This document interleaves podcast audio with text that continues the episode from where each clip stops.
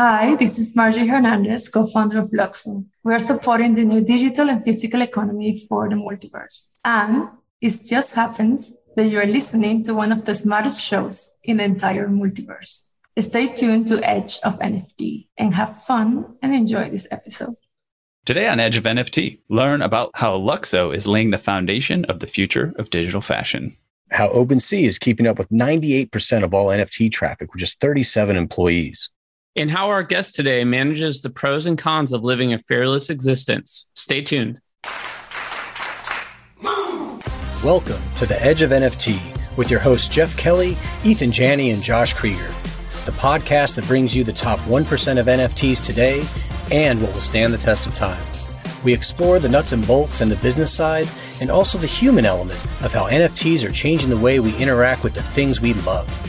This podcast is for the dreamers, disruptors, and doers who are pumped about this ecosystem and driving where it goes next. Today's episode features Marjorie Hernandez, co founder of LUKSO, the blockchain for a new digital lifestyle at the intersection of digital and physical goods. Marjorie is a multifaceted design and innovation expert, equal parts entrepreneur and designer. She has supported organizations across Europe to outward latent unmet needs into holistic experiences around them. An architect and designer by training, Marjorie spent most of her professional career creating ideas and concepts for her clients, ranging from well known artists and creative agencies to one of the big four accounting firms. As the digital transformation and strategy executive, Hernandez collaborated closely with Ethereum and the IOTA Foundation. She takes special interests in the confluence of design and tech, as well as in which ways those can be used to promote well being and create new business models. Marjorie also co founded the Dematerialized, powered by LUKSO, an experimental marketplace for fashion NFTs. Marjorie is a transformational leader in blockchain tech and fashion, and we are lucky to have her here to chat with us today. Marjorie, welcome. Thank you, guys. That was so well done. Very impressive. Thank you for having me. Yeah, that's because of your impressive background. Great having you here today. This is amazing. you know, you're in the fashion industry. You know how starting off with the, the right look is really important to uh, having a great day, right? That's true. That is correct. I agree the outside inform the inside. So vice versa. So it's good. Yeah. That's right. That's right. Absolutely. Well, look, you know, we're so pumped to hear about what you're doing, what you're up to with LUKSO, and and everything that uh, that you can share with our listeners today. But we wanted to start kind of at the beginning and learn a little bit more about your first exposure to NFTs. Like, what was that experience like? Was it something where you knew right away this was going to be the path for you, or was it more of a slow burn? I think I wouldn't say it was like a, a super fast since the beginning, but I think I was pretty intrigued since the first time I heard about NFTs. I think it was the CryptoPunks, and then the next time I heard about it was with the CryptoKitties, and that was like back then for the Ethereum community was like a super big moment. It was like, oh my god, the Ethereum network is full. It's like super challenging to send a transaction right now because everybody was breeding CryptoKitties. And I think that gave us, all of us, like a taste of how blockchain technology will look. We all knew, you know, it was going to impact many industries, but it was not clear of how those experiences were going to be, which products were going to be first. So that gave the first taste of how like, oh, this is what it would feel like for a regular consumer of buying a regular asset using blockchain technology that is not just trading and you know speculating and doing all of that stuff. So i think yeah i think i was immediately intrigued knew it was the beginning of something but obviously per per as the time evolved i got like more and more fascinated about it. And i think by 2017 i was pretty sure this is this is it. Well i think like one of the interesting things too early on was so much of it was about trading and collectibles and the the full spectrum of possibilities around NFTs wasn't that evident or wasn't that talked about, right? So it, it, was like that transition, at least for me personally, was was massive. It was mind blowing, right? When I realized, wait, this can be used for much, much more than collectibles or nostalgic items, which is a huge market. I think it has a really big place here, right? But there's much more to this. Yeah, definitely. Yeah, it begs the question: When specifically did the LUKSO concept come together and how did it come together? Yeah, I think well, me and my co-founder Fabian, we we went to university together here in Germany, and since then, you know, we always collaborated in all kind of projects, and you know, did a you know projects in university, did film together, did a bunch of stuff together, and then when we started working, we were kind of like each one of us was in his own path, and obviously Fabian became part of the Ethereum Foundation, and I was I was doing a strategy and consultancy here in Germany and in Switzerland, and then you know, at one point we kind of like you know, we were discussing like one of the many nights we're always talking about something like thinking what it will be to basically create the tools because he had done ERC20 at that point in time. And it was in the moment where it was starting to like get this mass adoption around ERC20. And then obviously it became super evident like how when you standardize certain pieces in the smart contract, you can create this network effect of like all of a sudden having adoption by by by unlimited amount of people. So basically, at that point, we decided to what it would be if we will create the tools and the applications that will power creators of culture to enter the blockchain space and how it will be if we all of a sudden we will have the ability to tokenize cultural goods you know or consumer goods in a simple way and then kind of like have the same kind of like ability of scaling and monetizing like people had with ERC20. So I think that was the beginning of it. And that was like 2017. And then at that point in time, you know, we were both having our respective jobs, etc. But by the end of 2017, we were pretty, pretty convinced with the idea of moving forward and just uh, putting those thoughts into, into LUKSO. It's so interesting because we often talk about Edge of NFT as the intersection of technology and, and culture and when you look at what's happened now, you're really pioneers and ahead of your time because that is the conversation. And, and when people ask why why are NFTs selling for thousands or hundreds of thousands or, or millions of dollars, it really has to do with this intangible around technology and culture that how do you describe that to people? Because it's it's hard for people to grasp like what's going on here yeah it is right? And i think i think people are used to first of all like it goes to the immateriality and the untangibilities if that's even english and the dematerialization of the of the good itself right? Like i think including us we come from like a world in which you invest your money in things that you can see and touch. So I think people have a, a, challenge more around the, the lack of materiality of these goods, right? Even if you will have like a physical counterpart, I think the challenge goes around those things. But I think we we all understand that the value of things is more than the sum of its parts and it's not always related to the physicality, right? The value of the Mona Lisa is not the the canvas and the painting, you know, it's uh, all of these things around it.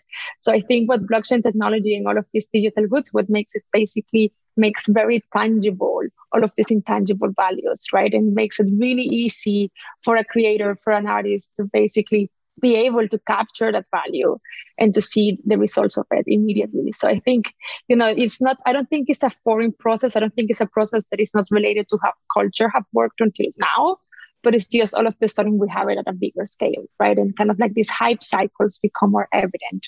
And you know, the thing around scarcity is, basically the whole NFT world is like a, a supreme shop 24 seven, right? It's like this always demanding lines and people seeing and playing with dynamics that uh, come with the hype cycle. And I think we will have some of that hype cycle, but maybe it's a different conversation we can have later. But I think, you know, eventually we will have a little bit of like normalization around consumption. This is something that I look forward. There's not about the hype and the crazy prices and how many millions for one NFT, but I think it's like that daily consumption of like every digital goods that gets purchased in the internet and the metaverse is happening over are effectively NFTs. Yeah, I totally understand. I'm just thinking about our social media coordinator who who tries to take a quote from each episode and sort of turn it into a graphic. And you've just given her a lot to work with, so um, we can check that box. And we're gonna note this timestamp here. Yeah. okay, very cool. I'm happy. I hope it was very so, cool. So you've talked a lot about you know your kind of enthusiasm for for what's going on with with NFTs and consumer goods and things like that. And I know you know before we got started here, you were chatting about uh, with us about how friends of yours in, in the business world were, were saying, you know, why didn't you guys do something in DeFi, right? You have pretty serious background, the ability to do something that's not so engaged with, you know, typically fun, entertaining, consumer-based things necessarily. Why do you do you think you picked that or what was your answer to people when they were asking you why you chose this instead of a DeFi project? Yeah, very good. I mean, I think uh, first of all, from a personal interest perspective, obviously, uh, Fabian and I we met at design school and private prior to that, I had studied architecture. So obviously personal interest is within like cultural and cultural goods. But I think, you know, the DeFi, I think all of the DeFi protocols are fascinating as they are. If there's not like a real economy around them, they become self-serving. Right. And I think what, you know, we have our bank accounts and we have credit cards and all of this stuff, but we have them for what? Right. We want to buy cool stuff. That's the, the end game, right? We all want to be able to afford cool stuff that we like and in that cool stuff you know it's uh, for me and you know i think everybody who's younger than me especially it mostly tends to be a digital good or a good that has a, a digital representation as well so i think you know we feel at that moment in time we thought this is like the, the biggest transformation of our time is obviously the dematerialization of consumption that can be powered by blockchain technology. And you know everybody was thinking about defi protocols because obviously all of the, re- the money that was being generated. But i think when it comes to real ma- mainstream adoption i think we are all more excited about owning cool stuff and we like that having being stakeholders in some DeFi protocol. I mean, that's cool and all, but I think what really passion most people is, you know, like kind of like a cultural interaction of some sort of a consumer interaction. So it's kind of how we started, but it was really funny back then, especially I think for Fabian more than me, that, you know, why you're, you're a serious guy, you did ERC20, why you are into like sneakers or whatever people thought at the time. We do something with DeFi, but I think I think we we both share a passion for culture and technology, so it was a no brainer for us. A quick follow up: How long ago are we talking? Of course, this sounds like distant history, but you know, how long ago were were people kind of asking you these questions and, and having these conversations? Well, at the very beginning in 2017, you know, when we started thinking about the idea, I will I would say it to a lot of people, and I will go to like my friends were in fashion and artists and they were all super excited. They were like i don't really understand what you're saying but it sounds like it could be the future. So they were excited. And and our friends and contacts from the blockchain space they were always quite skeptical. Yeah there's so much. Yeah and last year changed. What was the moment that everyone got it? Was it when you guys collaborated with chanel or, or was there a, a particular like drop that you did where everyone was like, "Oh wow, okay, this makes sense"?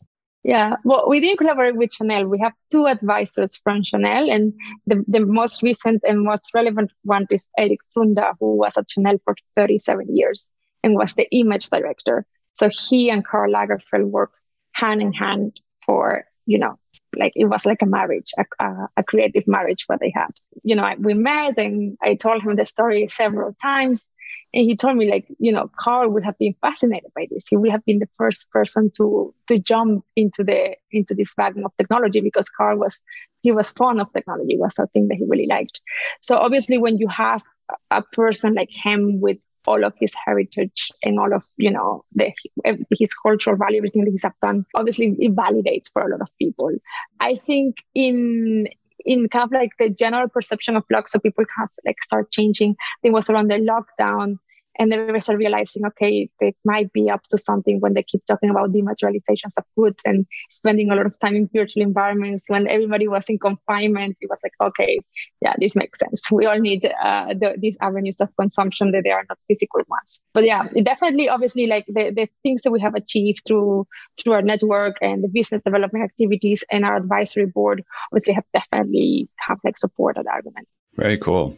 It's interesting, you know, how this, the, you know, the quarantine and the virus have sort of accelerated and influenced a lot of this stuff and made it, made it real intangible mm-hmm. for folks. You know, I have been working on virtual projects too, you know, since the same time around 2017 you know had a lot of people scratching their heads and then and then jumping yeah. on board around 2019 and it's interesting to see as we get back into travel too you know there's there's a there's an idea that okay people can get out of their houses and, and get off out of the digital world here. And so maybe they're not going to care as much. But interestingly enough i mean look if you look at me where i'm traveling i'm traveling to Los Angeles to, to go visit Josh so we can work on our podcast about NFTs, right? exactly. Oh, for example, I mean, the best example, I use my son like my like my research you know he's also I get inspired by the stuff that he's interested in because he's the consumer of the future like literally for the last three maybe even four years he has not asked for anything that is physical besides hardware everything wow. he wants to buy is digital. And he's always in discord with his friends having this obviously during the lockdown they were all the time on discord hanging out together. He's 10 years old. And then when they you know they do these parties and then you know they make these lines like to buy the roblox thing in uh, the gucci roblox drop. And they were screaming out of the top of their lungs you know like they're uh, the excitement for these goods you know. I take joshua anywhere. He's being in all over the world in any type of city. He likes it, he enjoys it, he appreciates it, likes seeing the architecture and the art, but he doesn't want to buy anything. Like I take him into shops and what do you want? Nothing. His grandmother gave him, I think, 50 euros for his birthday. And he was, he chose me the money. He's like, what can I do with this? How do I convert this to Ether? Yeah. And he was like, don't worry, give it to me and then you can use it from my credit card. But, you know, like he, he, and he's like always trying to mine crypto and all of this stuff, you know, so he understands it. And it's not obviously he's our kid, but so much his friends are the same. So there's an intrinsic interest, and I think it's it, there's a generational shift. There's a, also different understanding about the value of digital goods. Like we are all observing this almost as anthropologists, because even if we are not that old, we were not born with it. Like we didn't born looking into an iPhone. This was sci-fi for us. So we're still trying to understand a phenomenon that is still slightly outside of our initial nature. Why for these guys? This is nature this is the built environment. This is how it is. It's been part of their life since the beginning. So there is an understanding and appreciation for the digital good that is just as real and as important as anything else if not even more. Right grandma you don't you don't have a metamask? Grandma what are you doing? It's crazy right? Yeah yeah totally. Like joshua will prefer like tell him like hey do you want to get this rolex for your 18th birthday or you want a bitcoin? He will tell you he prefers the bitcoin right? Like he will. What a world. Yeah, it's amazing.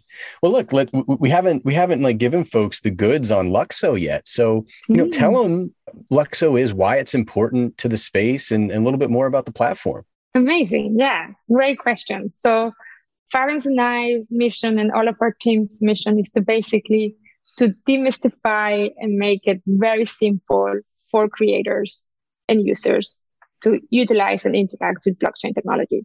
So that's kind of like the core premise. Basically, we wanted to make it super simple for anyone to be able to issue, manage, and control their NFTs or whatever type of digital goods they might own.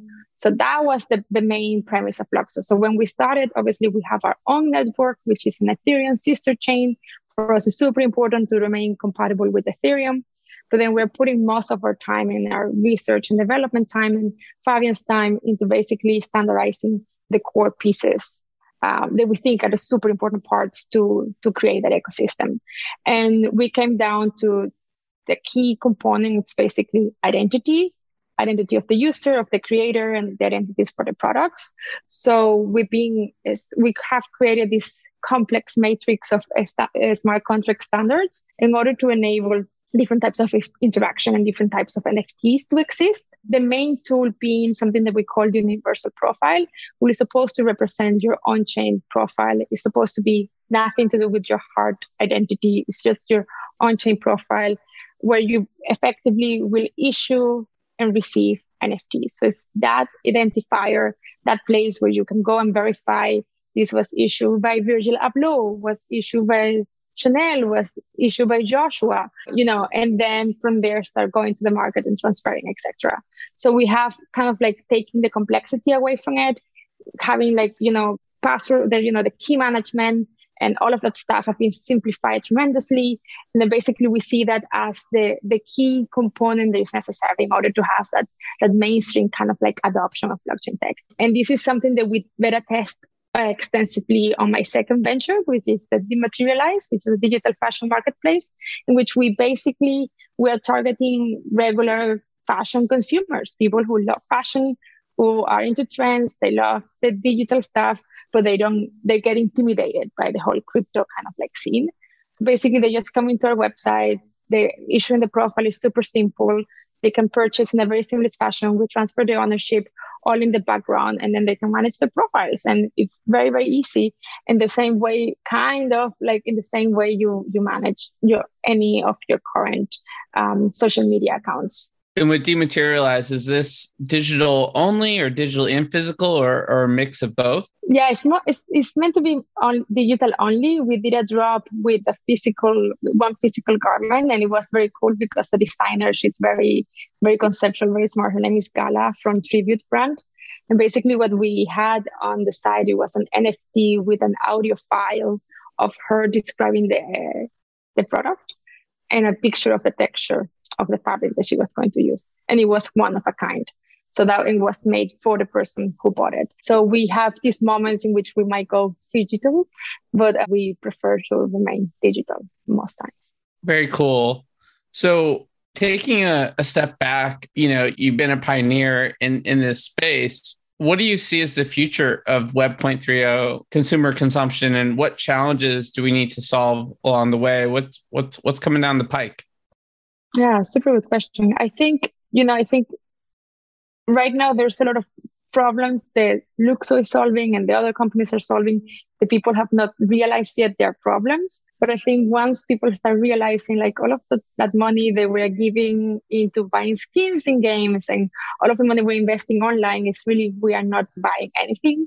We are just gaining access. We're just paying for the right to access a specific thing. Once people start realizing you're not really owning a thing, that really consumer kind of like need of like if I'm going to give you my money, I want to own something. I really want to have the access regardless of your platform, regardless if you still are in business in 10 years or if you don't like me anymore and you want to blacklist me. I want to own my stuff. So I think once that consumer pressure is going to come, and I think it's going to come super soon, then all of a sudden what we will have is the most of the things that you can buy and that you consume online are in some form of, or another NFT or a token. So I think it will be like the, the means of consumption in that future of the internet on the metaverse is going to be some sort of blockchain asset. So I think that's the future. And how do we get there is to make it easier. You know, it's just have to be the user journey has to be simplified. It comes down to that, right? It sounds very like, okay, obviously, but it's really something needs to happen, right? Like MetaMask and all of that steps are, they're massive like barriers of entry. I know a lot of people get intimidated. A lot of women get intimidated, you know, so people, we need to simplify that. And that's something that, you know, LUKSO is proposing. I think it's the absolute killer application, what we're doing with universal profiles. And, you know, it's something that obviously could be implemented in Ethereum as well, because we are going to publish everything open source. So I think having that ability to have your own chain profile and that being your profile that you 100% control where your ownership is sitting, where your identity is sitting. And from there, you have the access to different applications and games, etc. Is kind of like the paramount is what is really needed. Will that on-chain profile work across chains? Because now there's NFTs on Matic and Solana and you know BNB uh, or or Binance Smart Chain. Is that is that the goal? Yeah, well, I think yeah, right. I think you know there's for sure a lot of a lot of like technical impediments that I'm not 100 percent uh, aware of of what it would mean to actually do it. I know they will you could have the same standard deployed, for example, on Ethereum. That by no means that you still have two separate profiles. You have a profile on LUKSO and a profile on Ethereum, right? But I think you know I think the NFT world now it feels pretty big, but I think we're also we are all in the monkey cage. It's a nice cage, but monkey cage. And so it looks, it feels bigger than it is, right? So I think it's not that big yet. And I think, you know, it's like, you know, the few, in the past thinking, oh, I have Facebook and I have MySpace and I have whatever.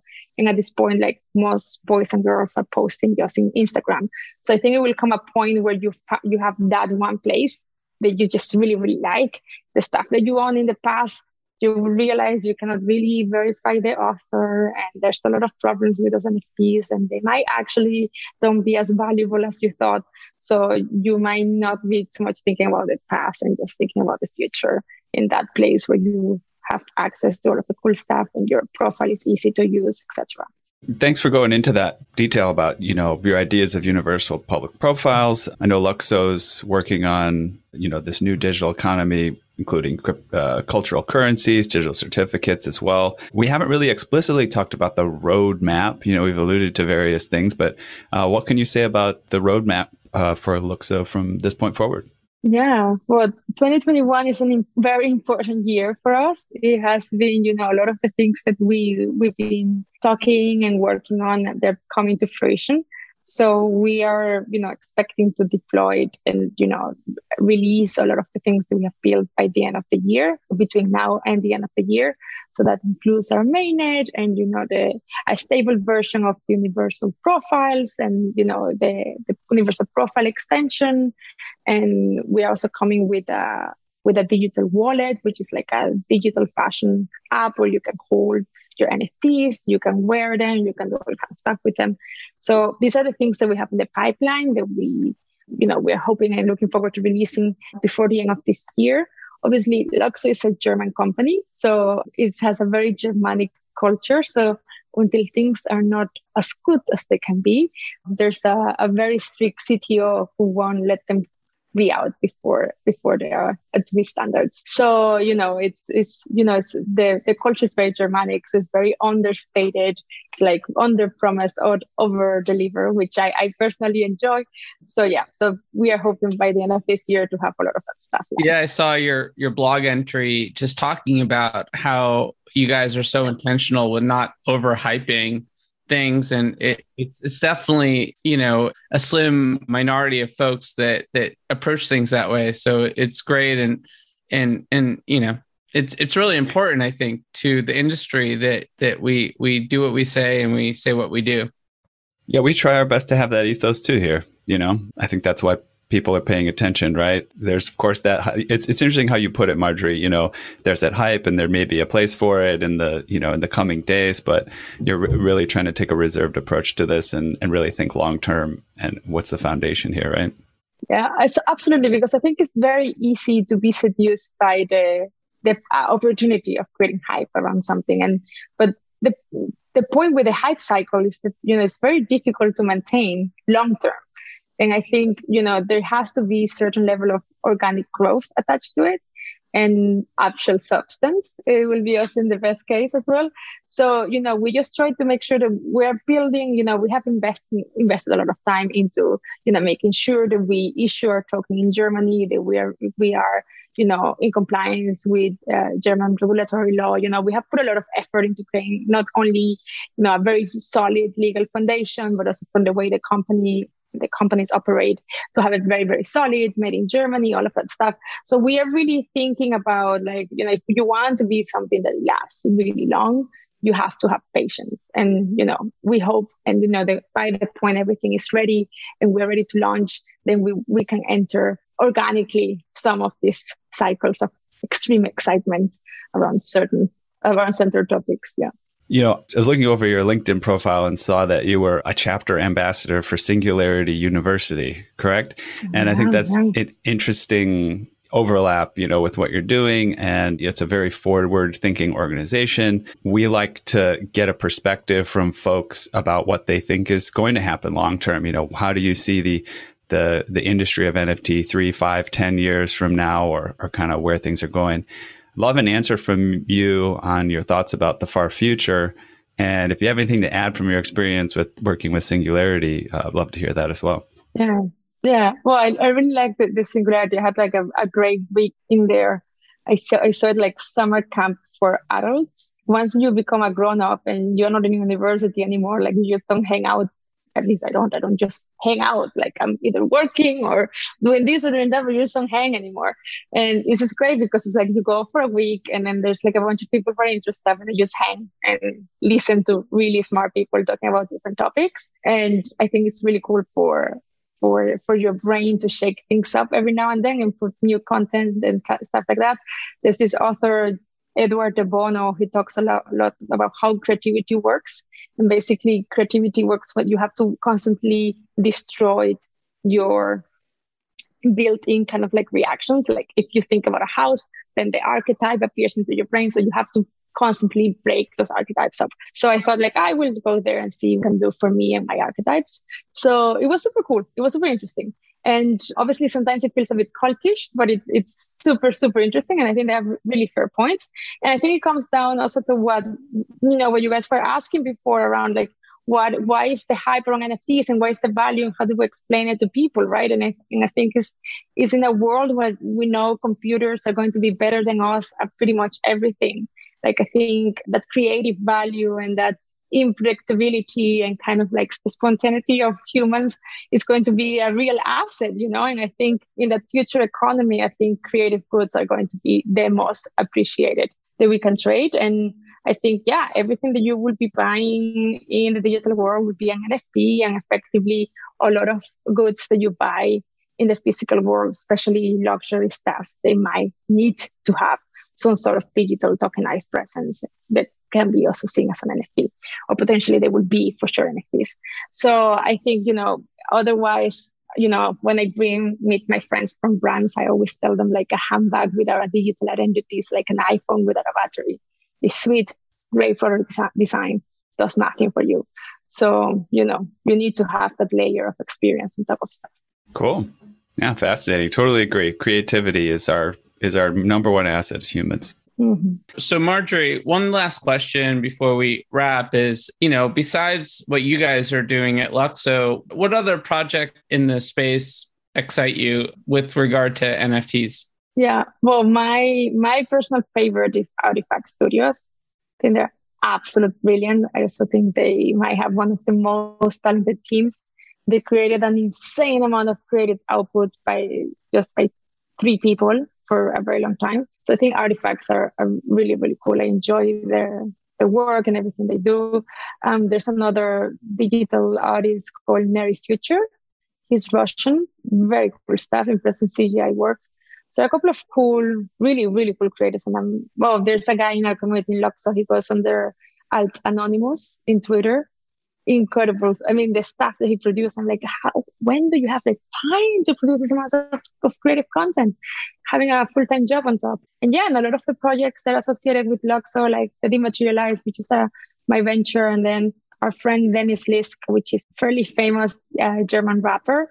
He's doing this VR club, basically like mirroring Berlin nightlife scene in the digital world. Exciting project. The guys from Fanzone, who are tokenizing for collectibles and they are a venture the spin out of from Porsche. They're doing a lot of really cool stuff with the German football team, soccer team. So, you know, very interesting stuff. So in general, I think there's a lot of really good projects all over the digital fashion, uh, the, the NFT space. But I think what is kind of missing is to bring some of the all people the the heritage to to to our space that would be interesting to have some you know like amazing you know what we will do some of that stuff you know like Karl Lagerfeld what we're doing with the Karl Lagerfeld archive and things like that would be super cool to to have more of those awesome yeah, note take notes, listeners. We've got some uh, some very cool projects out there. If you haven't heard of them, it'd be great to uh, to run those down and, and see what you think for yourself. Hi there. Let me interrupt one sec with a special secret.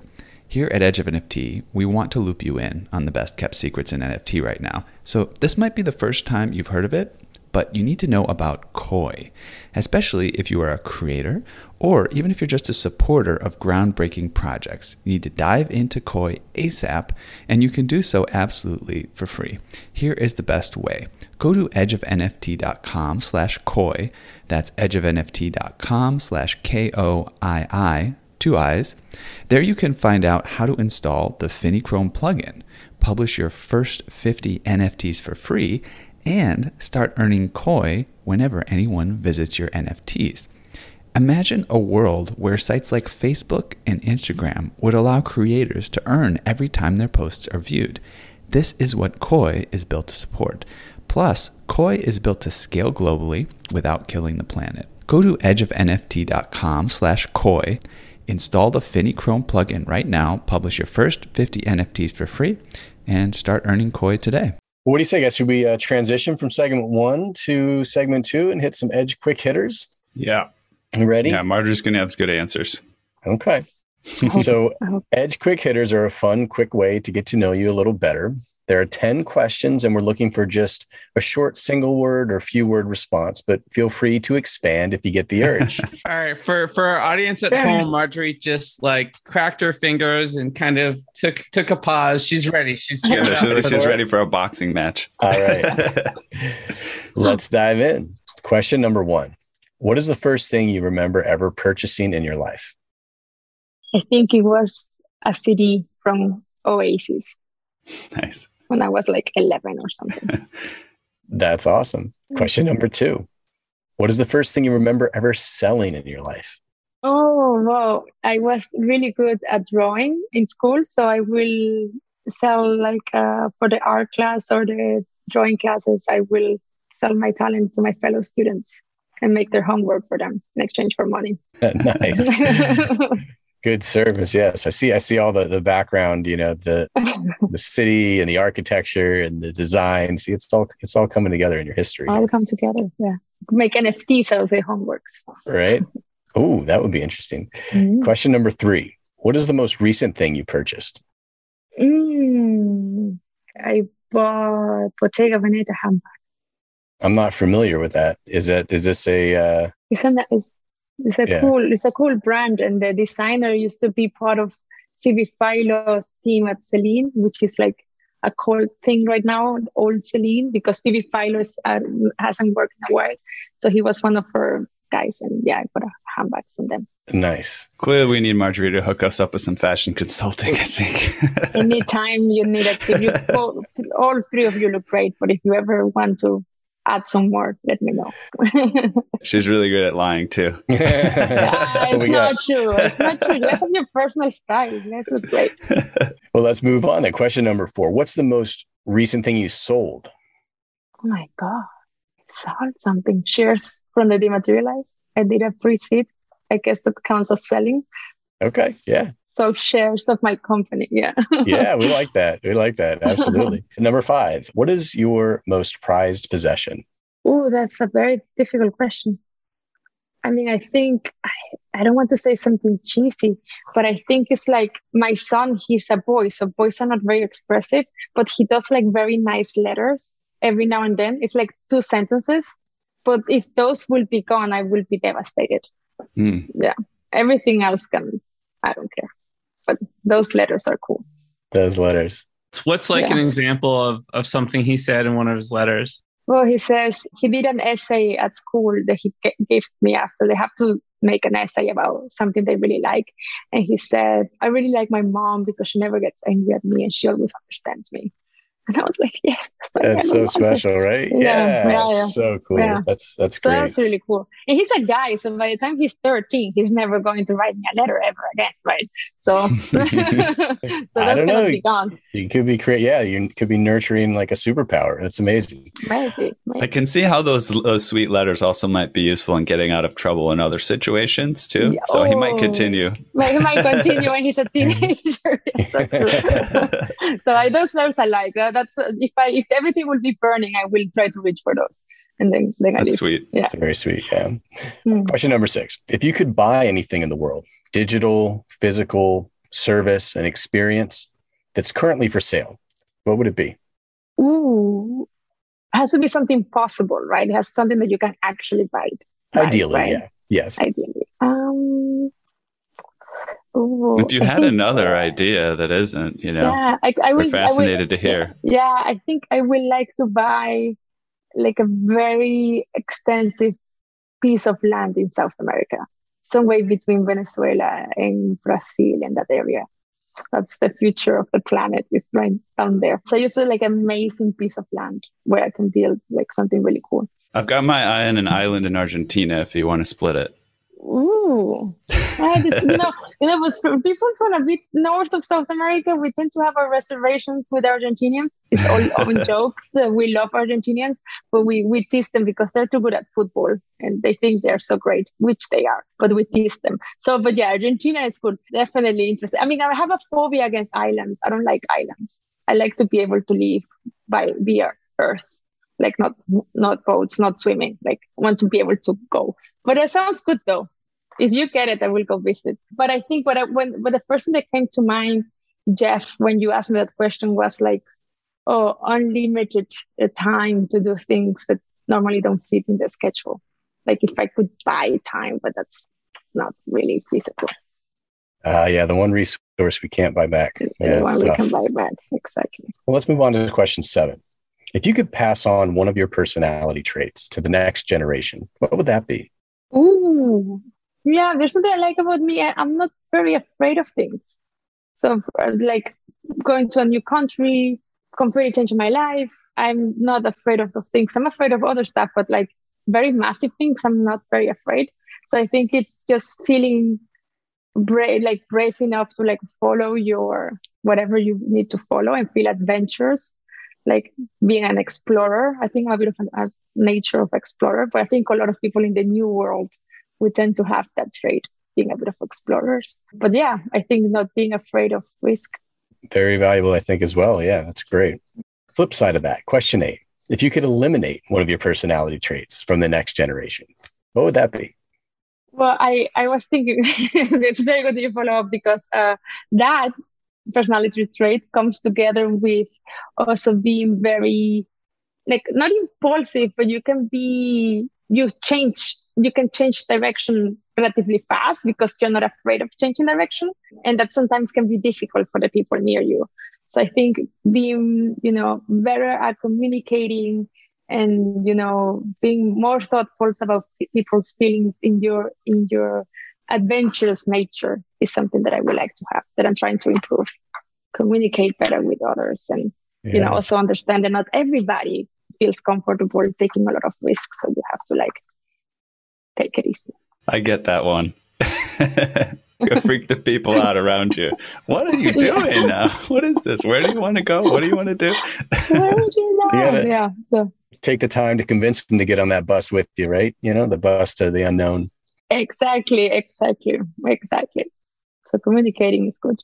Uh, yeah, indeed. So, question nine: What did you do just before joining us on the podcast? Mm, Good question. Well, I had a, a, coffee and a piece of chocolate because I always think my brain works better on coffee and chocolate. I'm South American, so you know. And I talked to my team. We're planning to go to New York next week, so we were planning the New York trip. Oh, that sounds amazing. Last question, easy one. Question ten. What are you going to do next after the podcast? After the podcast, I will drive home to hang out with Joshua, the other Joshua, my Joshua, who is at, at home. And then I am hosting uh, a friend who is coming over for dinner and is going to help help us out with some UX stuff. Sounds awesome. Sounds like a great mm-hmm. evening. So that's quick hitters. Thanks so much for playing with us. It was great to uh, to hear your answers. It's so cool. I think we got some uh, some hot topics to dive into as well. What do you think? Let's dive in.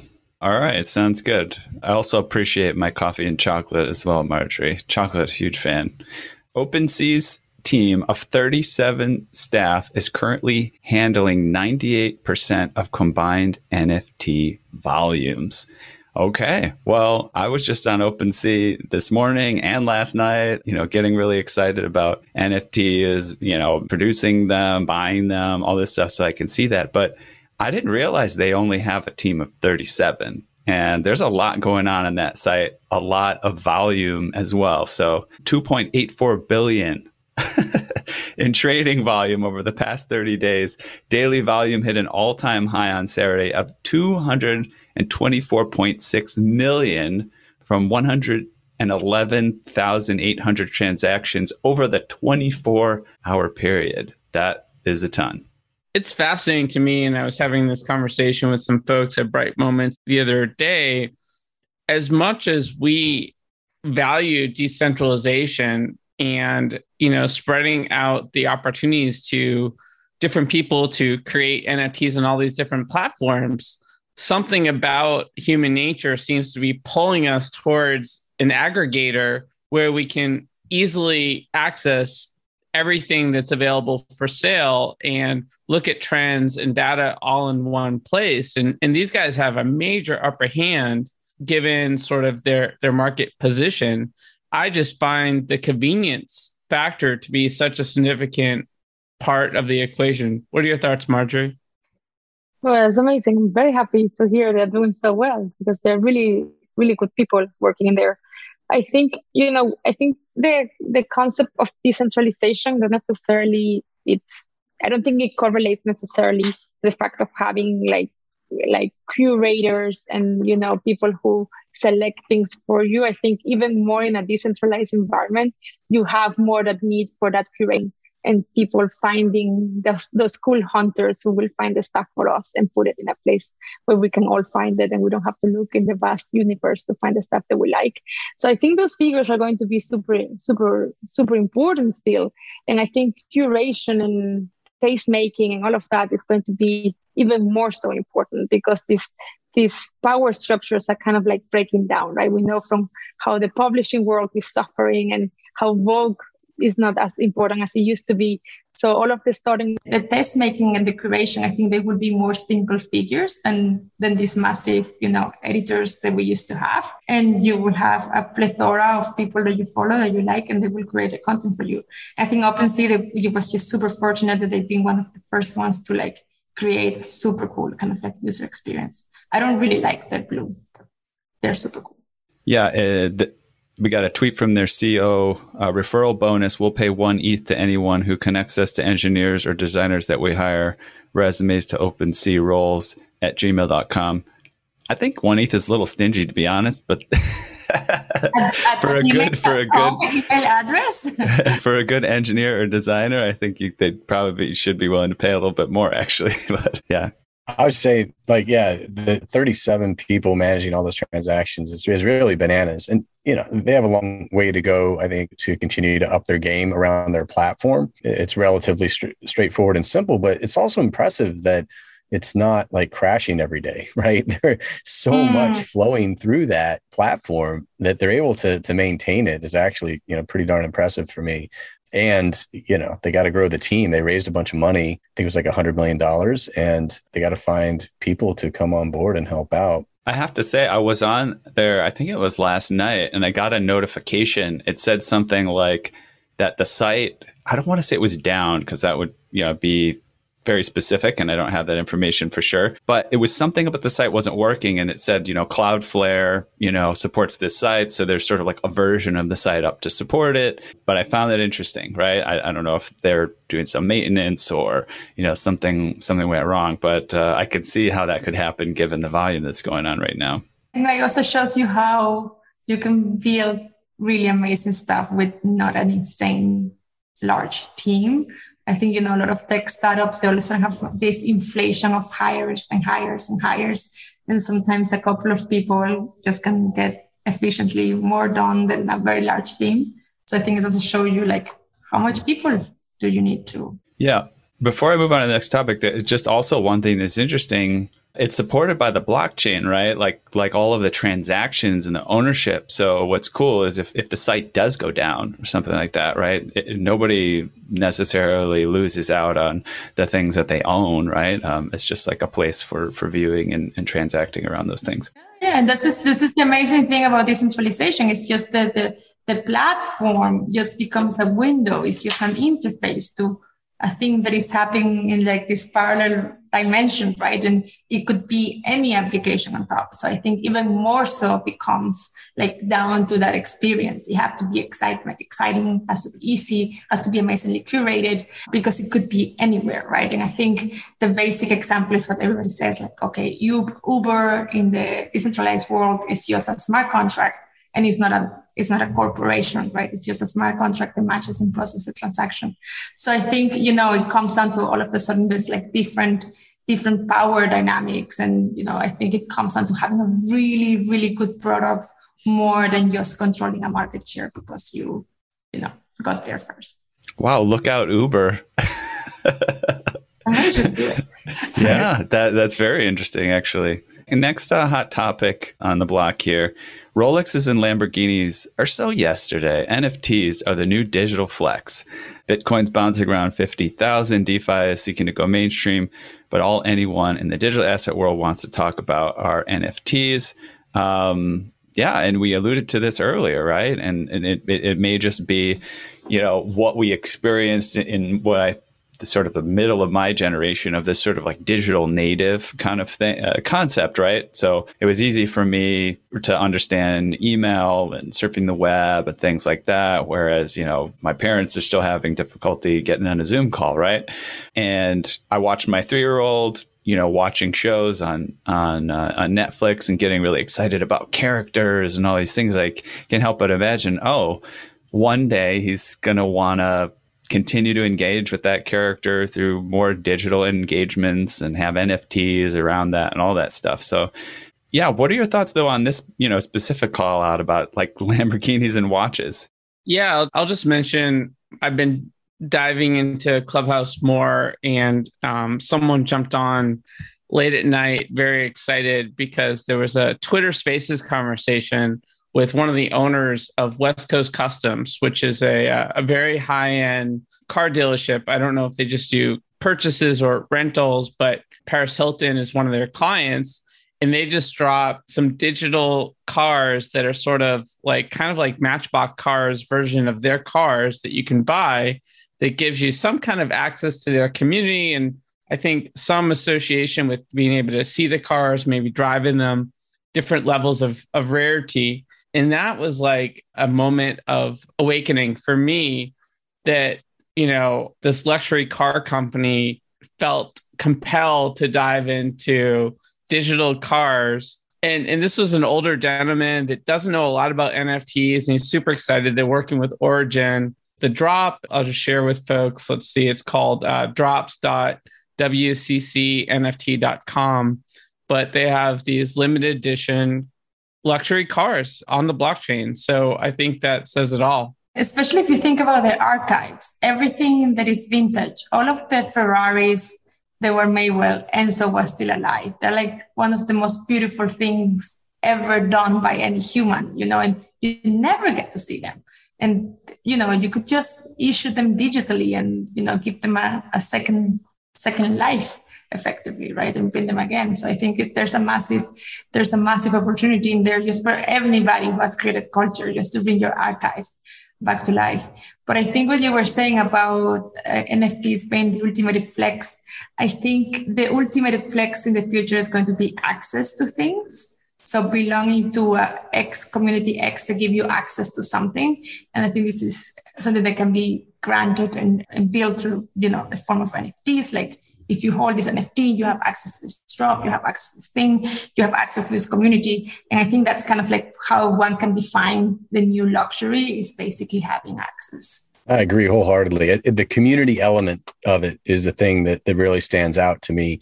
So different from, you know, buying a, a Lamborghini and, and, you know, driving down Sunset in it. You, you, may get some looks, some love. You could talk about it with people, but fundamentally, like that, that's not what's going to be in your, uh, in your Instagram profile that's going to get you the love. It's being part of the community now when you have your CryptoPunk or your, your Bored Ape, you know, and the community that's being built around that, the access to other people, the admission to events, the other perks that come along with it, and being able to share that with other people that experience the same thing or want to experience that thing. These are some of the elements that I see that really jump out. So I, yeah, I agree wholeheartedly. Community is driving, I think, the the the ultimate flex here that's uh, evolving in the space. You know, uh, just to dive a little deeper into the what you know the article kind of calls out some of the things to the to the novel reader right that are going to sound a little bit ridiculous. Uh, someone who spent $1300 on a pudgy penguin for his niece's birthday.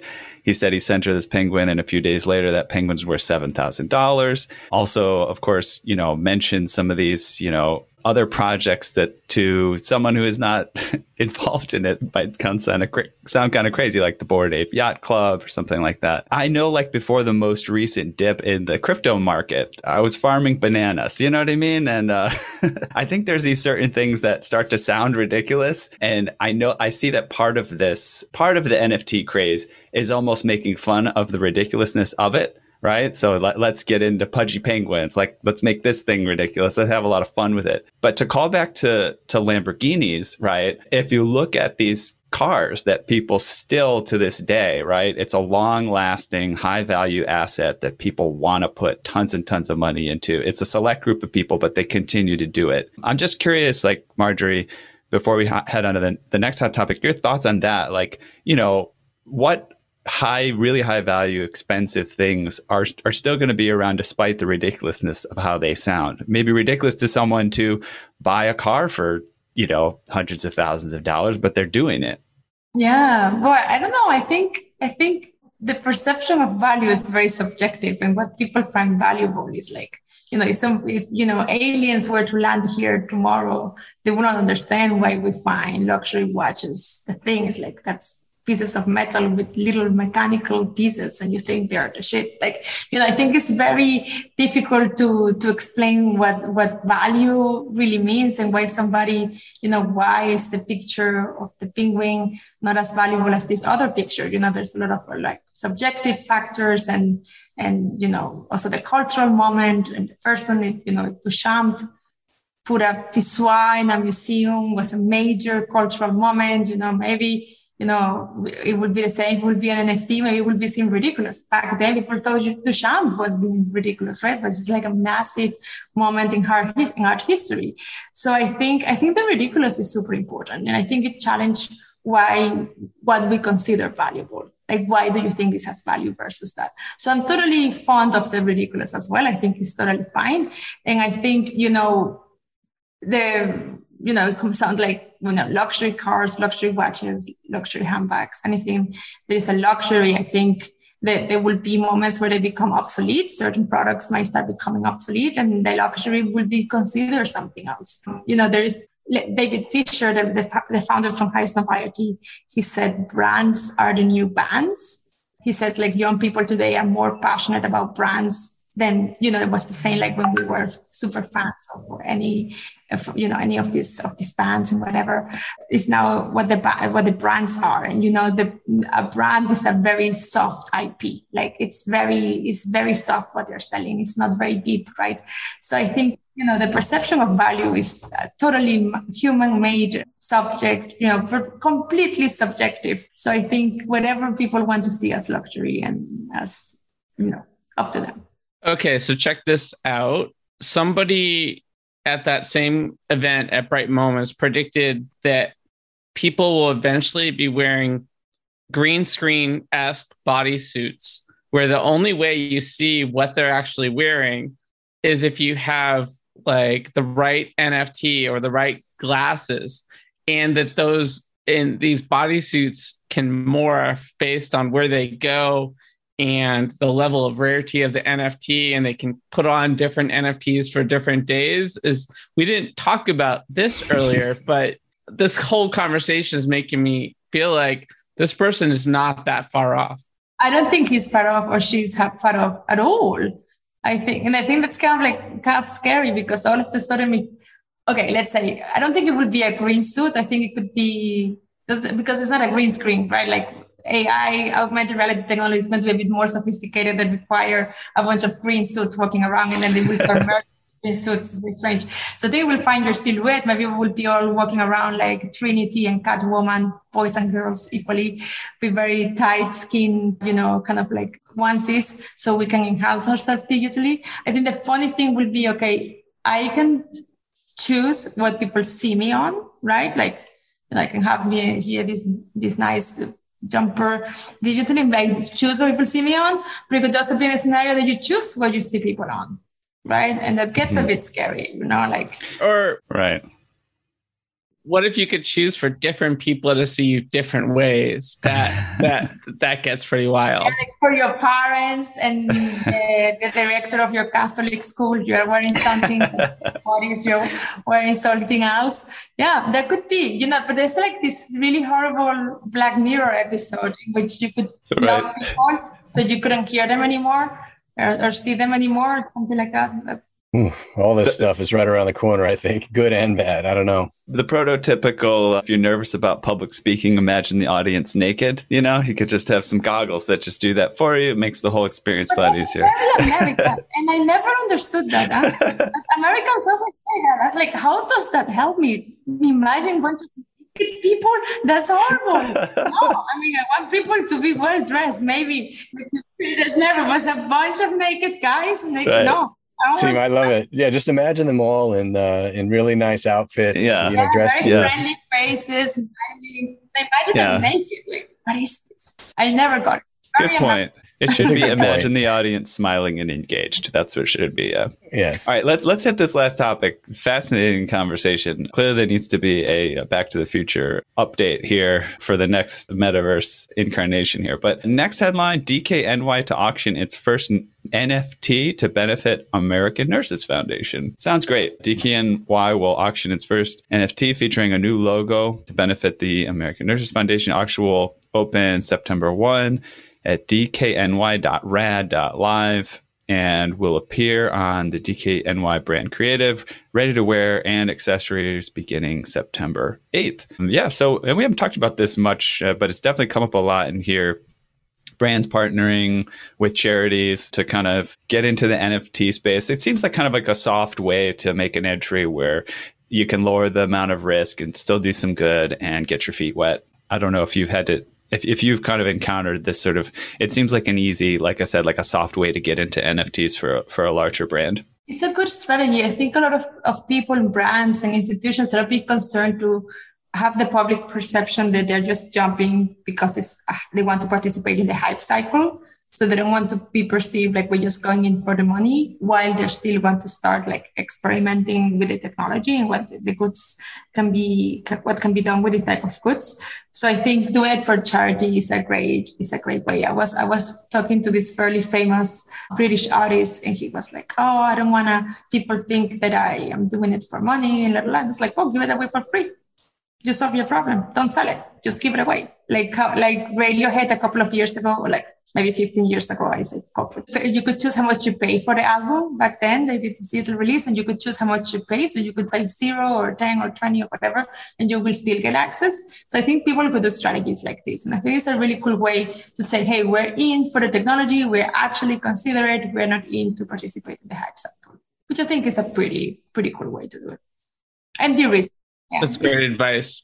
Yeah, definitely. Yeah, I think uh, it's fun to have the you know the fashion brands like as we talked about earlier. It's sort of an obvious place to get into this stuff. Um, I'm going to this this website dkny.rad.live. You know, some really beautiful digital artwork and you know it's just kind of like pleasing and, and interesting and and you know why not have a brand like that get into things like this and and present us with their coolest attempts at at what's going on love it anything else we want to chit chat about that or no, I would just say the culture. I love the culture of uh, of giving back and and social good around all of this. It's it's really like part of the DNA, I think, of what's happening in in, uh, in blockchain, in, in particular with NFTs. You know, it's just great to see that that mindfulness and the impact it can have. So, yeah, totally. Man, this was amazing, Marjorie. I, I know we had to sort of combine schedules for a while to make this happen. It was totally worth it. Great to have you on the show with us today.